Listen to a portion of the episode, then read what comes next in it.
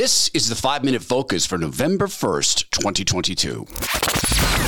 The Todd Herman Show is 100% disapproved by big pharma, technocrats, and tyrants everywhere.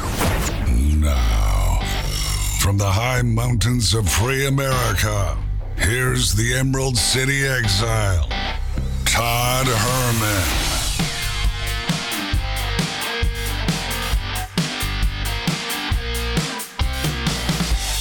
Today is the day the Lord has made, and these are the times through which God has decided we shall live. We're counting down the days to the radio show this weekend, and we'll get a list of affiliates as that fills in. More information to come in the shows. Five Minute Focus is an opportunity for me to share with you what's coming up in the next couple hours of podcasting, as well as me asking you the ongoing favor of just hitting the share button in your podcast app and sharing the show with friends. In hour one, all the talk of Twitter and Elon Musk. Yes, we're going to discuss that because there's an importance to it, but maybe not the importance that people think. Stephen Friends continues to uh, illuminate us into the ongoings at the FBI. He is the special agent who's currently on unpaid suspension, meaning that they want to cost him so much money he leaves. His wife has been fired from her job for unconnected reasons, we're to believe. She's had her uh, social media accounts taken from her for reasons you know, happenstantial.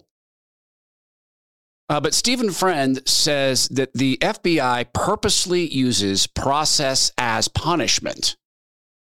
That is, that they don't care if they get a conviction, they care if they hurt you. Now, that makes it's a little bit scary when you think of this next story we only touched on last week. The corrupt, rotten at the top FBI, who has a lot of agents in there trying to straighten things out. Thank you, quiet, quiet heroes, trying to fix that agency. They're listing misinformation and as an election crime. You know what else is a crime? Causing someone to feel upset about the election is a crime.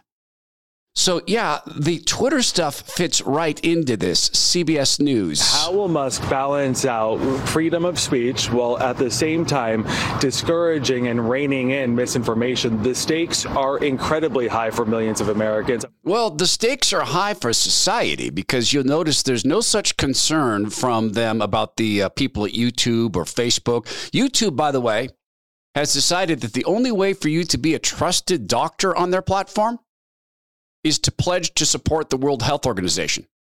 Period. If you won't take that pledge, they're not going to block you or cancel you. They're going to demonetize you by making sure few people see your videos. So, yes, this stuff matters. There was some humor. These guys got me. I was sure they were Twitter employees. It's actually a parody, and they were outside the offices of Twitter after Musk came in. This is so brilliantly well done. Own words.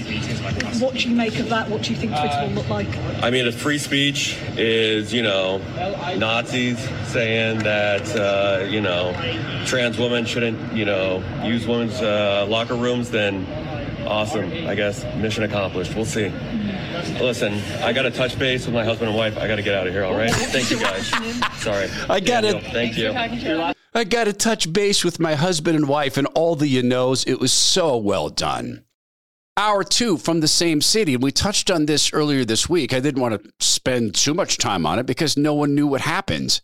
A bunch of questions we're not supposed to ask about the Paul Pelosi case, such as, you know, that dispatch communication the police had? 14 hour copy.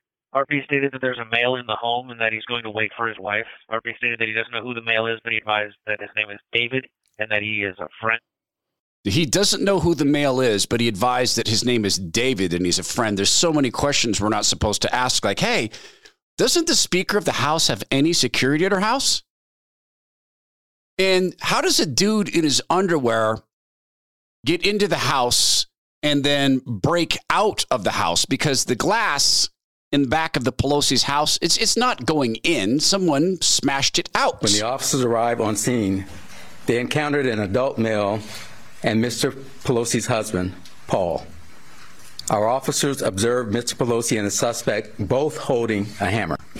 The suspect pulled the hammer away from Mr. Pelosi and violently assaulted him with it. We will pray for Paul Pelosi's recovery because he is a human being created in God's image. He is also obviously stands firmly against God in every way, shape, matter, idea, faction, or form. Obviously. The Pelosi's are anti God. They are in every measure against the Lord. Doesn't mean I'm not going to pray for him.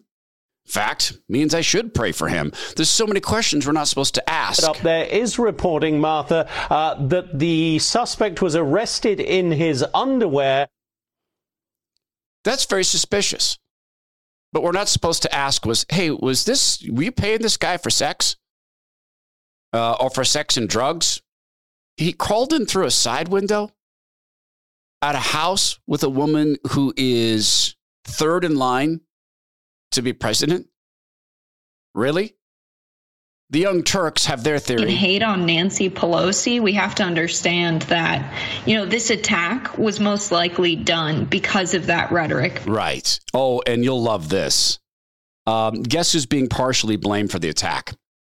I am. No, seriously. Uh, I'm not kidding. There is an article in the Washington Post that blames me for this attack that loops me and my work at the RNC into this. In fact, my whole team. I got a note from my friend Alexis last night about this. She found the column. We're being blamed. That's a five minute focus. Please do share it with friends and please do make that effort to, to pray for our enemies because I mean, e- e- even even the evil people like want good things for their friends. It's our job to pray for everybody.